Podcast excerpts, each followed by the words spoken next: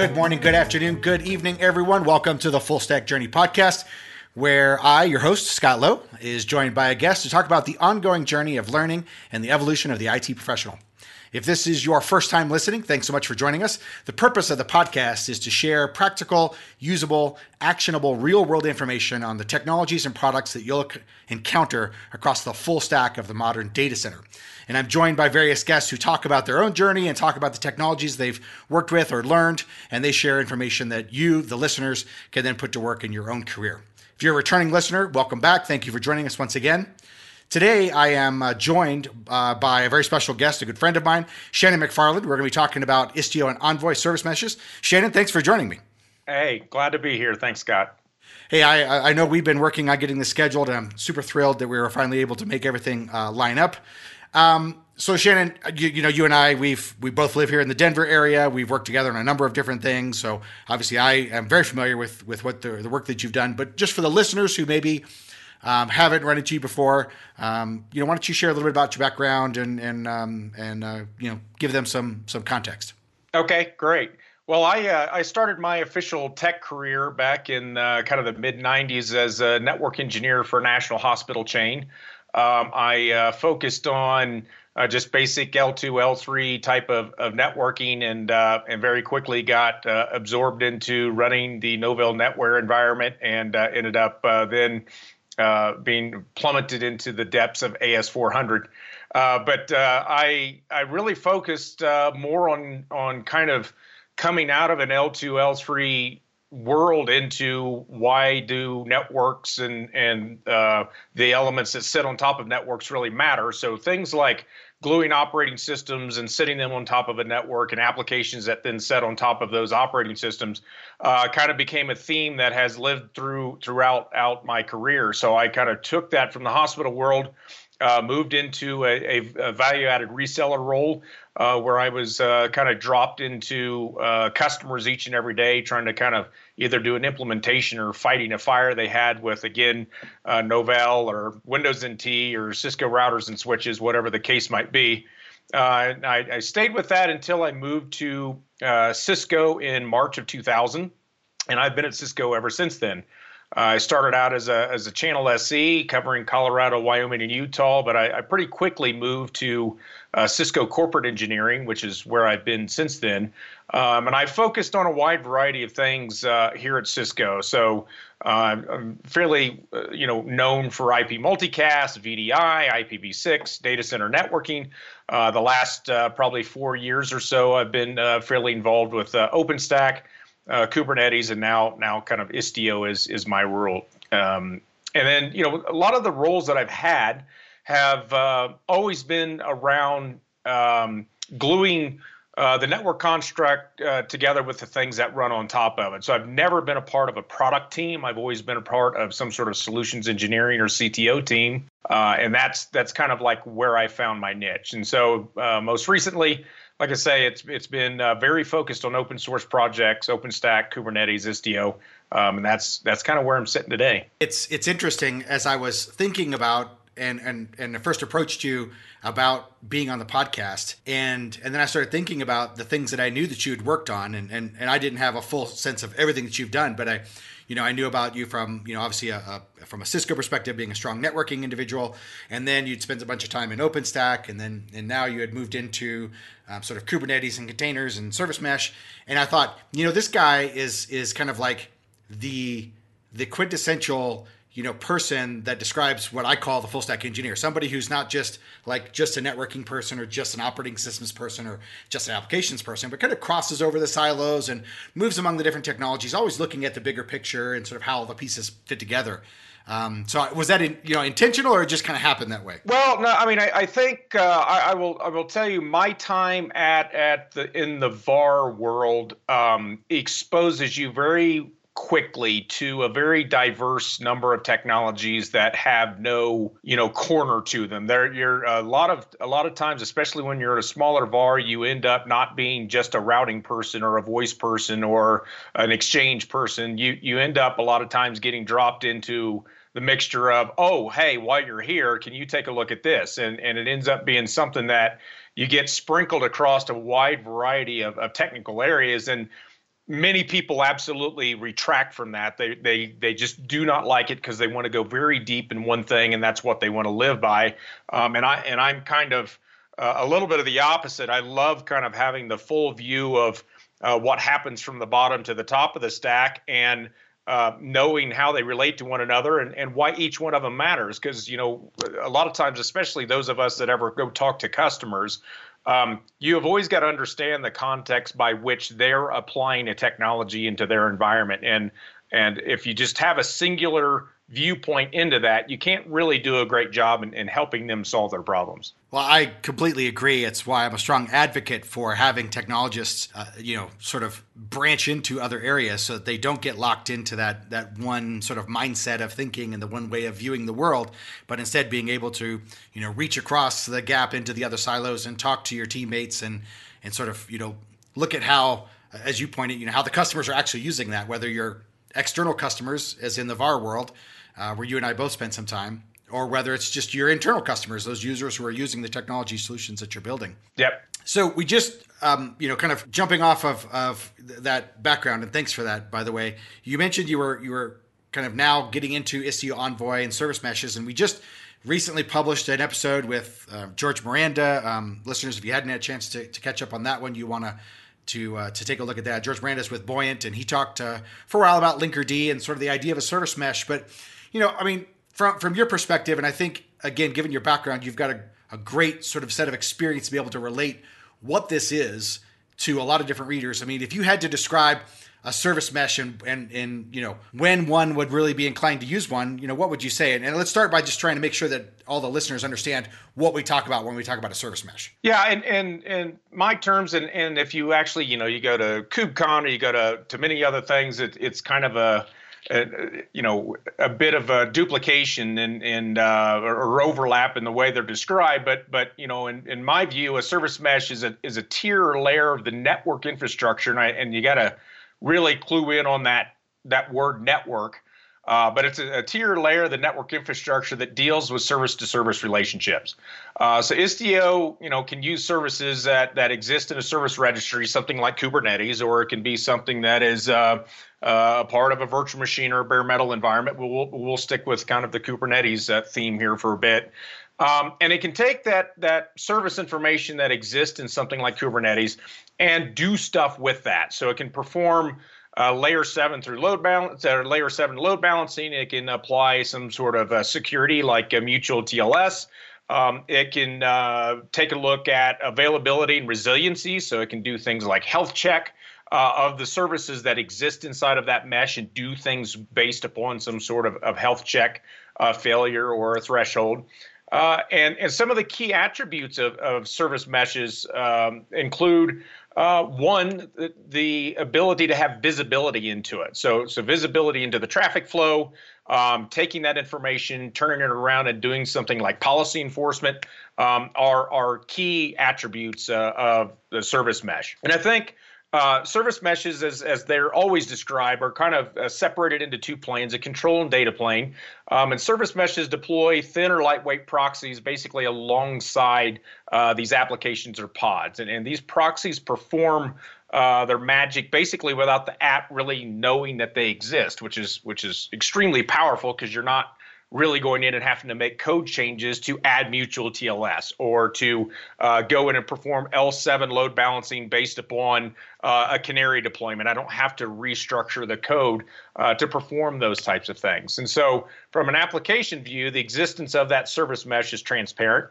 Um, and the the core component of these service meshes are these proxies or these sidecars uh, that communicate directly with each other um, and in my eh, most you know simplistic fashion, I think these proxies or these sidecars are really uh, the cornerstone of what kind of constitute this definition of a mesh. That makes sense. So let me just sort of repeat that back as as I heard it. What we're really talking about here is sort of a, an extension of the network infrastructure, reaching up, if you will, from the sort of traditional layer three, layer four space where it's traditionally been kind of forced into residing, right? And reaching up into layer seven. So now we have this this application awareness, this uh, application level protocol awareness, and talking more about service endpoints um, instead of you know IP endpoints. And, and that and that gives us sort of a, a whole nother level of visibility and a whole nother level of granularity, if you will, in terms of what the service mesh is, is capable of doing. Does that sound you know reasonably accurate? Absolutely. There's a there's a, a slide that a lot of people use when they do kind of an istio primer and one of the one of the very first bits of text in that presentation is, is uh, talks about service meshes are a network but a network for services versus bytes. Um, and so i think your your read back there is exactly right where it's we're moving beyond moving you know packets or bits and bytes across the network at an L2, L3, or even L4 kind of uh, layer um, and we're we're much deeper into the innards of the application uh, uh, or service relationship, and and we're doing magical things at that layer. Got it. Okay, that makes that makes a lot of sense, and I think clarifying that tie back to quote unquote traditional networking is really important because I in my mind I think that you know while service mesh for now is is a bit limited to areas where it really offers a lot of benefit, like Kubernetes um, or other container orchestration systems. Um, it seems to me like this is going to be a really strong direction that uh, the networking industry and the networking community is really going to have to to understand and embrace. Yeah, no, I totally agree because it's you know, I mean, a, a, lot of the challenge that we have we have had in uh, both from an operational perspective within within uh, a, a, an enterprise or service provider, or even from the actual tool sets that we consume uh, within those kind of operational boundaries, that we've kind of got this uh, demarcation point of what is mine and what is yours, and what tools do I use versus what tools do you use, and what do I care about and what do you care about. And, and when we kind of always have this dividing line, um, it's very difficult uh, in a deployment to be able to have some sort of linkage between the traditional networking world and then what we're talking about today with the service mesh, where I've got network stuff going on at an upper layer, but it's not something that I, as as a tradi- traditional maybe net ops person, um, would either know about or care about or have any control over. And so I think we're we're kind of entering into a very uh, exciting time for me. This is probably one of the most uh, positive things about uh, Istio for for me is is how do we now kind of break down some of those barriers and allow linkage between service message, mesh, meshes and traditional networking. So instead of them being, uh, you know, one versus the other, how do we actually uh, allow one to work with the other in a in a in a pretty seamless fashion? Yeah, I could certainly see that. Um, so, kind of thinking about you know what we talk about here on the podcast, which is you know career evolution and journey of, of learning and, and and education, all that kind of stuff I mean, you know, I only I only I don't want to spend too much time on this because I want to get in deeper into the actual technology that you know with Istio and Envoy. But just think about this. I mean, you, you spent you know years and years sort of quote unquote in the traditional networking space, and I, I can't help but but but think like you know, I don't know this this this feels like uh, in in a way it feels like SDN sort of uh, again, right? With this idea of a separate control plane that, that manipulates a data plane. But now we're talking about SDN almost like at an application layer.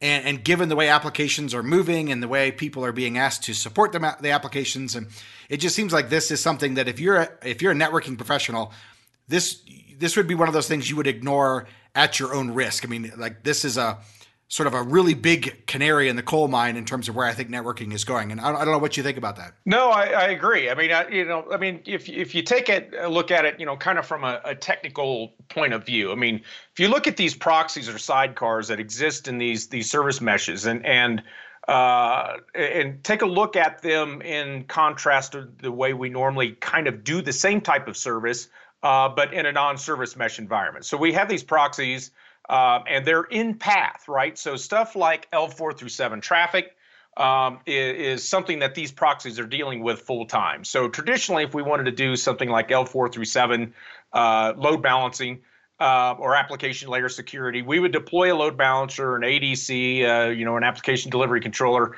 and we would punt or route traffic into those devices. And in some case, uh, you know, you would you would have you know a one arm type of configuration where you're doing a bunch of hairpinning for that traffic. And the advantage that you have with these service meshes that are doing some of that functionality, but they're doing it within the, context of that application, these service meshes are accomplishing a lot of that L7 fun right there in the application environment. Um, so you have all of the advantages of doing uh, your L7 type load balancing functions that used to exist outside of this environment, you now are doing inside the environment. So this this gives a lot of uh, advantage to the application, its performance, etc. Uh, but it also allows you to do something that is a, a, a, very difficult thing for customers to achieve, and that is to take um, an application that does not natively have these services and provide these services to them without retrofitting them. And, and I think that um, gluing some of this integrated uh, networking into the application itself or the service itself um, is very, very powerful. So, flow wise, uh, you get a much more optimal uh, setup for the traffic between these services. It's a much more natural path. Um, so, you don't have to go out and go in for all of the things that you're trying to do. And it now um, has this programmatic uh, capability of allowing things that exist underneath the service or underneath the service mesh to programmatically influence the service mesh.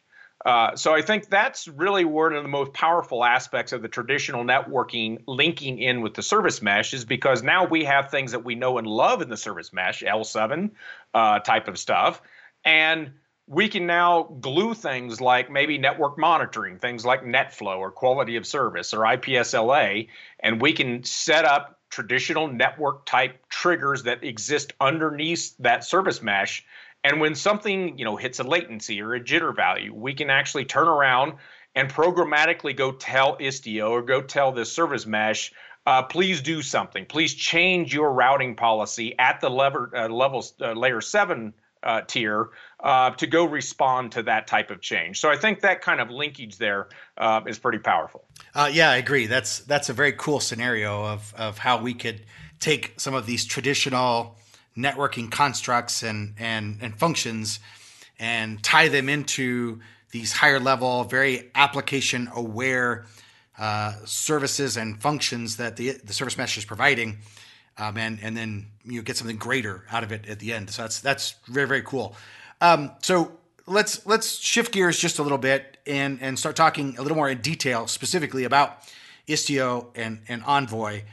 What I, I hear these two often like used together, but what is the what is the relationship between them? Sort of un- unpack that a little bit for listeners so that we understand what the relationship is between these two and you know like which function each one plays, that sort of thing. Sure. So, I mean, again, uh, you know, as, as other people have have uh, probably presented on on here and and other sessions, is that you know we've got the control plane, we've got a data plane in Istio.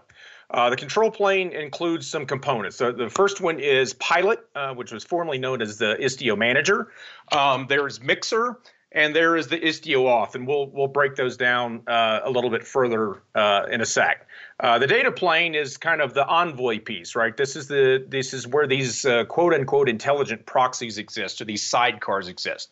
Uh, the proxy that's most commonly used uh, with Istio, as you know, is is their core documentation and a lot of presentations uh, point out, is Envoy, which is this L7 C++ proxy that was written by the Lyft team and and now in the, in the open source world.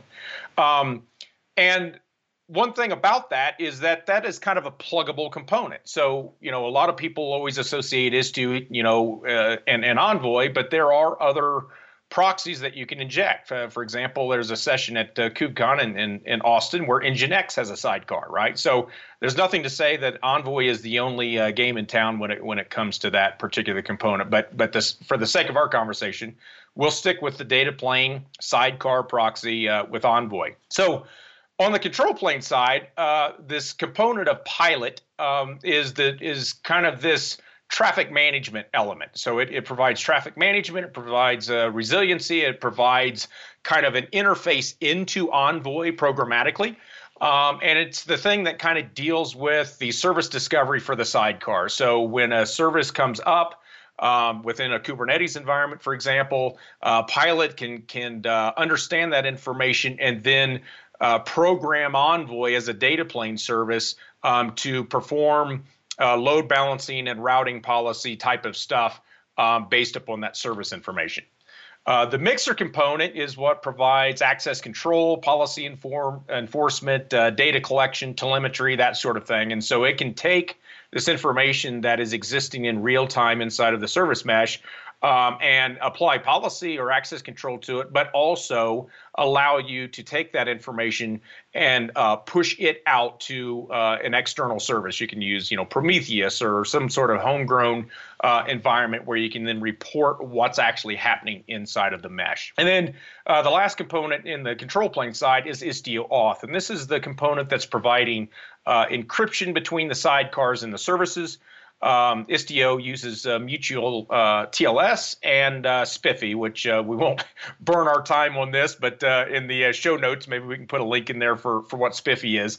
but SPIFFE is, is the component that's providing kind of the key and cert structure um, for the service mesh, and it's it's not only dealing with uh, MTLS from an encryption perspective, but we're also doing verified service naming uh, along with that. So we want to know that the service that I'm talking to is the service I'm allowed to talk to, uh, et cetera. So um, a lot of the stuff and a lot of the attention that gets uh, paid to uh, Istio is really on the data plane side. So the control plane stuff is, is awesome and, and uh, uh great because it's really your doorway into programming Envoy when it comes to an, uh, a full Istio deployment.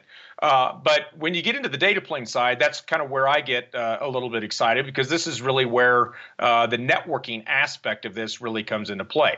So Envoy uh, again is a high performance proxy uh, that the Lyft team has has kind of brought to the world, and it's a it's a pretty awesome um, solution. Uh, it is injected as a sidecar, which means that it is basically paired up or a companion to a service. Um, so this is kind of if you roll back to one of the value add things uh, that Istio kind of brings into this environment is that I can have an existing service. Um, and then I can bring Istio into that, or I can bring Envoy into that. I can basically inject that uh, Envoy sidecar into the service and it kind of transparently slips its way in between the communication stream between a service and another service. And when it's doing that, uh, it now has uh, full capability of dealing with all inbound and outbound traffic for those services. So, and it, when it's it, you know in place, uh, no service is talking directly to another service unless it's traversing this sidecar or envoy. Uh, so it's kind of tough when you you don't you know you're, you're, verbally describing this without pictures. But the primary attribute you have around the sidecar is that we immediately gain access to features and functionalities uh, that are in traditional, very expensive uh, L7 load balancers. So things like TLS, things like um, layer seven uh, application health checks, um, all kinds of other security things, you know, circuit breakers and, and and and that sort of thing is naturally injected between two services where they did not exist be, beforehand. And again, uh, we've got this function that exists in a native application or service environment that we now do not have to go retrofit to support that. Now, the thing that that is kind of interesting uh, in in this aspect is that now once Envoy is in place um, we can take health checks or we can take external calls from outside of Istio, for example, those network events that I was talking about, and we can go in through Pilot and we can program Envoy routing rules to start doing very interesting things at the application layer. So one of the things that that is very cool within the Envoy space um, is when you start to uh, figure out what all you can do from things like traffic splitting uh, where I'm basically wanting to go and programmatically change kind of the the percentage ratios of where traffic is going within the mesh. So uh, if I've got a canary deployment where I want to only have you know five percent of my total amount of traffic go to this one brand new service and make sure that it's going to do what it's supposed to do before I let the rest of the world into it, um, I can do that. Um, if I want to say that a specific user or a specific group of users um, is going to go to a new version of my app while the rest of the world stays on another version of the app, I have that control. And again, Envoy is just sitting there waiting for me to tell it to do things in path. And so I think Envoy uh, from from you know the deepest part of this component is is that element that allows us to programmatically do anything pretty much within reason that we want to do um, at, at an application perspective. Okay, so that's that's awesome information. I want to dig in a little bit to some of this stuff um, and and just make sure that listeners kind of fully grasp what we're talking about here, and and honestly to clear up some of my own my own questions as well. So we're talking about Envoy as as a data plane solution and being uh, being sort of um, in band with the, the, the communications between service endpoints, so that no service is talking to any other service directly. It's always talking through an Envoy instance. And we've we've said so far that a lot of times when we're talking about Istio and Envoy, it's often in the context of Kubernetes. So let's let's look at this specifically. When when Istio injects Envoy, or when we as a user inject Envoy in in place, um, and, and listeners, by the way, if you're unclear about any of the Kubernetes terms that we're talking about here, uh, go back and listen to the episode with uh, Sebastien Goasguen from Bitnami, where he unpacked all this stuff um, and then come back and, and resume this one. But um, so are we injecting Envoy as another container in a pod, or are we running this as a daemon on a Kubernetes node? Um, so it is. It's basically running um, as you know. If you take a look at um, all of the the pods, if you know you do a kube control get pods namespace Istio system, you're going to see um, basically these uh, control plane aspects exist there. But when you actually are looking um, from a pod perspective, you're actually going to see Envoy as another um, kind of instance inside of the pod. It's a container running inside of, of a pod uh, where there's one or more containers that exist inside of that pod. Right, right, okay. So again, uh, you know, listeners, go back and listen to that Kubernetes episode. But uh, if you're if you're unclear with any of this stuff, but so what we're doing is we're injecting Envoy um, the data plane component as uh, an additional container inside a pod, which means it's going to share that network namespace. And, and then I'm, I'm, assuming through routing rules or environment variables or something like that, it's, it's, in, it's inserting itself as a transparent proxy so that it handles all of that traffic per the instructions from the control plane. That's correct. Yeah, it is it, the you know as it sits in there, the service once it's in you know or as it's injected, the service not does not know that something has become a part of an in path. Uh, you know, flow between it and another service. It's just it's sitting there, and it now is uh, basically intercepting what any you know type HTTP type of communication stream that a service had with another service um, it, it, has no clue that that's taking place. Right, right. So it's completely transparent, so that and that's and that's obviously you know, from from your discussion earlier, it's a, it's a key design point for it to be transparent because the idea is that we want to be able to use Istio and Envoy to bring capabilities to uh, services or or application components that uh, without having to re-architect them. We want to be able to add things like mutual TLS and um, that sort of thing, without having to go back and re-architect the the individual containers or the applications um, that we're that we're talking about supporting. Yes. Right. Right. Okay. And so transparency, you know, operating as a transparent proxy or a transparent sort of bump in the wire um, is is obviously a key part there. Um, now, in the control plane perspective, you know, we, we talked about uh, uh, Pilot and Mixer and Istio Auth. I think I got all those three correct. Yep. it sounds like Pilot would be the place where they would have the API integration into the orchestrator. So Pilot's going to be talking, or in Kubernetes is issuing a, a watch on objects in Kubernetes so that it knows when something happens and then can respond appropriately from there. Is that is that accurate? Absolutely, yeah. So I mean, if you kind of look at uh, the pilot component by itself, there are are these interfaces. Uh, I think they call them platform adapters um, that basically are its interface into the environment that it may be sitting on. For example, you know, Cloud Foundry or Kubernetes or something like that. Um, and then kind of south of it, there's some stuff in the middle, but south of it, it has these Envoy APIs, and that's basically it's kind of southbound. Back to your SDN uh, references earlier on, it's kind of its southbound uh, uh, means to communicate directly with Envoy, and, and that's where it's kind of engaging with service discovery, traffic rules, that sort of thing. Right, right, okay, makes perfect sense. So it's this is uh, it sounds to me an extraordinarily powerful component, and I think you agree. Um, and and we've we've sort of talked about the importance of, of why people should be looking at this, especially if you're a networking professional and, and you're trying to sort of keep up with things that are happening in the cloud native space. I think this is a really, really, really important part that you need to be watching um, uh, carefully. But let's let's talk a little bit about like how does one get started? I mean, you know, you came from you know sort of the quote unquote traditional networking background. I mean, you you'd move beyond that, and and some would say you know we're already beyond that just because of your background and the way you've always focused on this sort of holistic solution rather than just you know the just the networking perspective. Uh, uh, the networking part of it, but how did you get started with Istio Online? What are some of the resources and that you use to getting started, and what would you recommend to listeners as to how they might get started going down this path of, of becoming more familiar with how Istio and Envoy work and how they might use them in their own um, environments. Yeah, so I mean, I, I started uh, by just going to Istio.io. That that's kind of where I I really started kind of understanding what the concepts are, uh, what the design goals were.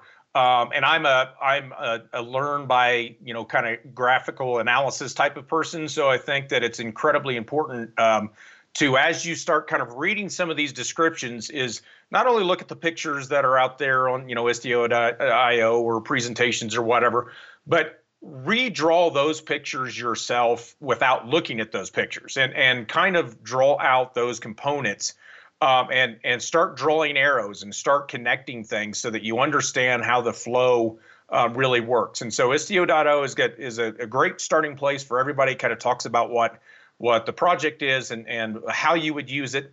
Um, as the second thing that that I would recommend is get it turned on. So there's a how do you deploy it, which actually is uh, uh, probably one of of an, any open source projects, probably one of the easiest things to actually get deployed um, on your own virtual machine, or or you know if you're running a, uh, uh, a GKE cluster at Google or whatever the case might be, it's incredibly easy to get running.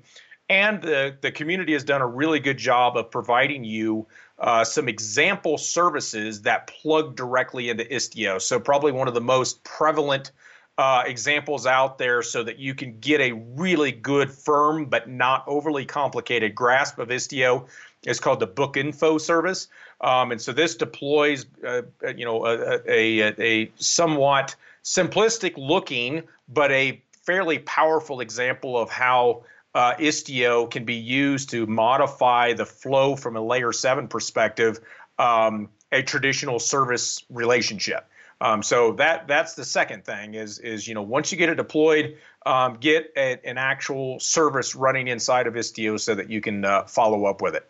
And then the the you know the final part there is that it's great to receive this information. It's great to put into practice this information, but I think that the real power of, of any open source community is by contributing to the open source community. Because not only are you receiving and you're learning from other people uh, but you are challenging yourself to make that thing better. And and i think you know one of the the mantras that i've had in my entire career is figure it out write it down tell people about it and make it better. And that is a circular loop that i live through every day. And i think uh, you know, the way I've learned with Istio and the way that I want to contribute to Istio is that, is I want to learn about it, but I want to make it better.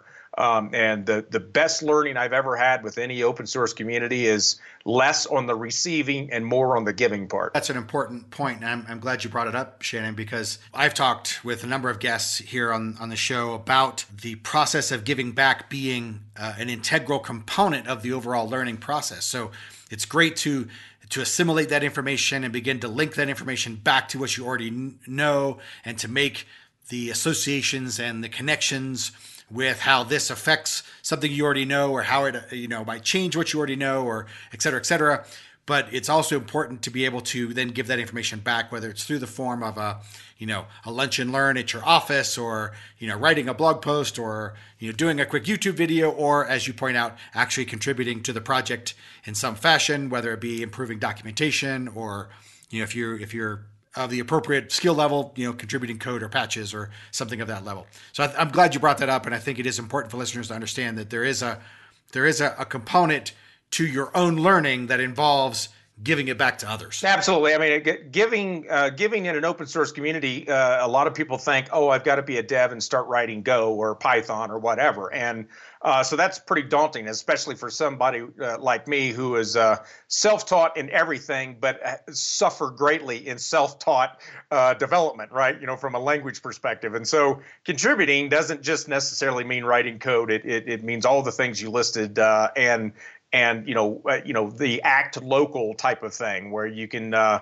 you know inspire someone else to to to learn. Um, you can take you know the things that you had. And i definitely had some challenges uh, learning some of the istio stuff. Um, and, but i can simplify some of that turn it around show some of the examples that, that i've built in my own environment um, and help other people you know kind of get a little faster start. Perfect. I do want to come back to the challenges in just a minute but first i want to i want to circle around um, we've we've talked about Istio and Envoy primarily in the context of Kubernetes. So that really means that in order for them to get to, the, in order for a listener to get to the point where they are sort of ready to start really digging into Istio and Envoy, they sort of need to have some prerequisites first. They kind of need to be familiar with containers and, and probably you know Docker as the predominant runtime there, and they probably need to be familiar at least at some level with Kubernetes and the main Kubernetes constructs. Would you agree? I, I would agree, um, so that they understand Istio. But but uh, for example, I I just uh, had someone reach out to me that said, uh, "Hey, I would like to do a little more where." Uh, we are taking streaming telemetry information. We want to take a uh, triggered event from that, and we just simply want to go into uh, the policy API through Pilot. I don't even really need to care how Istio works. I just want to go in and change some sort of routing rule. So how would I do that? So, uh, you know, uh, uh yes, I would agree that they've got to know all of those things to really appreciate the the, the architecture of Istio. But to get started with Istio, uh, it's as quick as you going into your favorite public cloud, spin up a three node cluster, um, and then following the Istio IO deployment guide for an example. And literally, you know, in less than two minutes, you can have Istio to where you can, you know, start seeing it from a, a service construct. So um, I think you can very quickly get started with it, and then kind of retrofit your your experience uh, through that prerequisites list you had to say, okay, well, what does this mean, you know, in the form of an ingress? What does this mean in the form of some other Kubernetes, you know, component? And and I think you could kind of, if you wanted to, almost work backwards. I'm hearing you correctly. It sounds like uh, really just a sort of a maybe not just a cursory, but a solid high level knowledge of of containers, Docker, Kubernetes is probably going to be sufficient. They don't need, you know, listeners don't need to worry about being like super proficient in these technologies. Just comfortable with the concepts and the ideas at a high level. Yep. Uh, and then they can they can consume Kubernetes as you mentioned through you know Google with Google Kubernetes Engine or you know Azure or whatever. Right. Turn up a Kubernetes cluster. Maybe it's Kops on AWS or whatever term yep. you know whatever sort of process you want. But don't get too hung up on the Kubernetes side of it, like because there's a lot there. But don't get too hung up on that. Just sort of as long as you have a, a pretty you know solid knowledge of what those key components are and sort of how things work at a high level, you can jump into Istio and then sort of, as you mentioned, it sort of reverse engineer it back to drive deeper knowledge into those into those things instead of getting bogged down before you get to Istio. Is that is you? Sure. Yeah. And, and I, I, you know, it's it's always a dangerous thing of how do you get started because people come with a desire um, or or a need to learn things at a different layer. So if you don't care about how uh, you know, a Kubernetes cluster works. The only thing that you will ever do with Istio is to interface through routing rules. Um, then, you know, maybe you don't need to know every deep dark corner of Kubernetes, right? So, I mean, it, really is an if, uh, if or or a, it, it depends type of thing on on how deep you need to understand what's below Istio before you can understand Istio. That's totally a fair statement. Um, and and so you know, listeners, just remember, you know sort of you, will want to you'll want to approach your learning process based on what it is you're trying to get out of it. So as, as Shannon pointed out, if your primary goal is you're going to be somebody who's going to be interacting with Istio from you know the control plane APIs and and modifying routing rules and that sort of thing, then yeah, just just skip past the Kubernetes setup process by using a hosted Kubernetes service or a tool like Kops or you know whatever, and jump right into to using you know sort of the the after Kubernetes, you know, day two sort of stuff, right? Um, but if you're going to be somebody who's who, who, needs to have that deeper knowledge of Kubernetes, then you may need to spend some time there um, before moving on to Istio, and then and then that'll help drive some knowledge back as well. Um, so we're we're you know kind of running close to our our you know uh, target time um, that we don't want to run you know too long and, and get people all bored and stuff. Although I, I found this conversation fascinating, could probably continue talking for a couple more hours, but we don't want to do that to our listeners. So um, let's let's talk about the challenges. You mentioned that you certainly ran into some challenges. What were some of those challenges, and and um, you know how, how did you how did you get past them? My my challenge was not learning Istio. That was very uh, easy uh, for me to understand. I think the documentation, which is uh, rare for an open source project, uh, does a really good job, um, and I'm a pretty quick learner with that sort of thing. The challenge I had uh, was how do I externally interact with Istio? So I, I am definitely weak from a programmatic point of view. Uh, it's uh, you know development is not my strong suit. So when I wanted to interact with Istio, uh, from a programmatic perspective, either you know from some sort of tool set after outside or through Python or through uh, scripting or whatever. And I wanted to externally uh, influence my will into Istio. I kind of struggled up, up front on, you know, is it that I'm going directly into Pilot? Is it that I'm going in through some other external service that is inter- then interacting with Pilot? That external um, uh, part for me, engaging with it now, it's super easy to me. But but uh, starting off, I was I was kind of a, a, little confused on on how I best interact with Istio as as a service, uh, you know, as a tool that I can engage with. And so um, I think for many people that probably already, you know, uh, have a good, uh, solid understanding of, you know, how APIs work and how do you engage with APIs and how do you influence APIs from some other tool set. Um, it wouldn't be a problem for them at all. But that definitely was the thing that kind of took me a little while to just kind of figure out how to how to you know how to use the system once it was running. That's my, my initial take. I think that's probably something that a lot of listeners would um, potentially struggle with. You know, um, a lot of the listeners for the show come from an infrastructure background. They may not be as familiar with how they would go about manipulating an API from a Python script or from some other programming language or even just you know curl um, and so the idea of constructing a JSON you know, body that you're going to send in a header, uh, you know, and so on and so forth, et cetera, et cetera, that, that sort of stuff may be, maybe a little challenging them. So, you know, listeners, if that's, you know, if that's where you are, you, then you may want to invest some time in, in, you know, becoming a little more familiar with, with how you interact with an API. Look at a tool like Postman or uh, something of that nature to kind of help you um, get past, uh, you know, what what interacting with an API looks like, and then you can from there apply it to whatever scripting language you may or, or you know wish to be more familiar with. Sure, the basic interaction, like you know Istio control, very similar to to Kube control. You know, I mean, there's easy syntax with lots of examples on how you kind of brute force your changes into Istio. But uh, from a production perspective, you're probably going to programmatically interact with that, and uh, you know that's uh, that's definitely something that people you know have to have to come into terms with that that's going to be uh, their role. Fair enough, uh, absolutely. So we uh, yeah definitely don't want people um, you know getting into bad habits about uh, how they want to run things in production. yeah, yeah, absolutely. Um, all right, so let's let's uh, just just kind of you know begin the wrap up here. Um, Shannon, you know the information you provided has been outstanding, very detailed.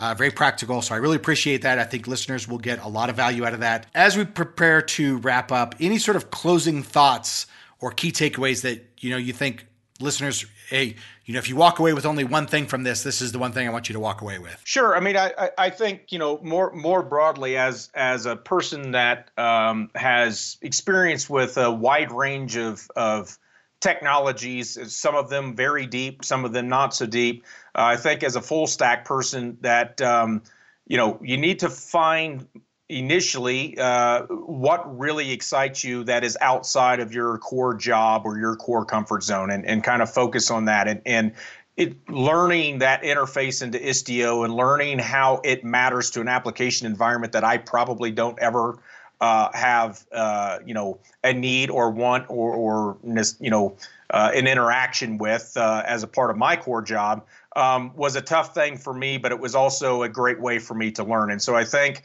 kind of getting people to to become full stack engineers, um, you kind of got to push yourself outside of what your your core functional areas are and, and kind of push yourself towards the fringes uh, so that you can understand kind of the context. Uh, as it relates to Istio, um, I think you know one of the key takeaways for it is that it is not uh, it is not necessarily a, a, a revolution of networking uh, but there is a, a, strong evolution to it in, in a way that it is allowing us to now uh, more seamlessly kind of uh, allow traditional networking knowledge and skill sets and tool sets to interact at a layer that we typically had to kind of retrofit into the into the service of the application. And I think this gives a lot of people that are in that L L3 through even through L7 if they're a you know an ADC or load balancer person um, gives them the opportunity finally uh, to really get into the inside of a service um, at a tier that it makes sense, right, right alongside the service.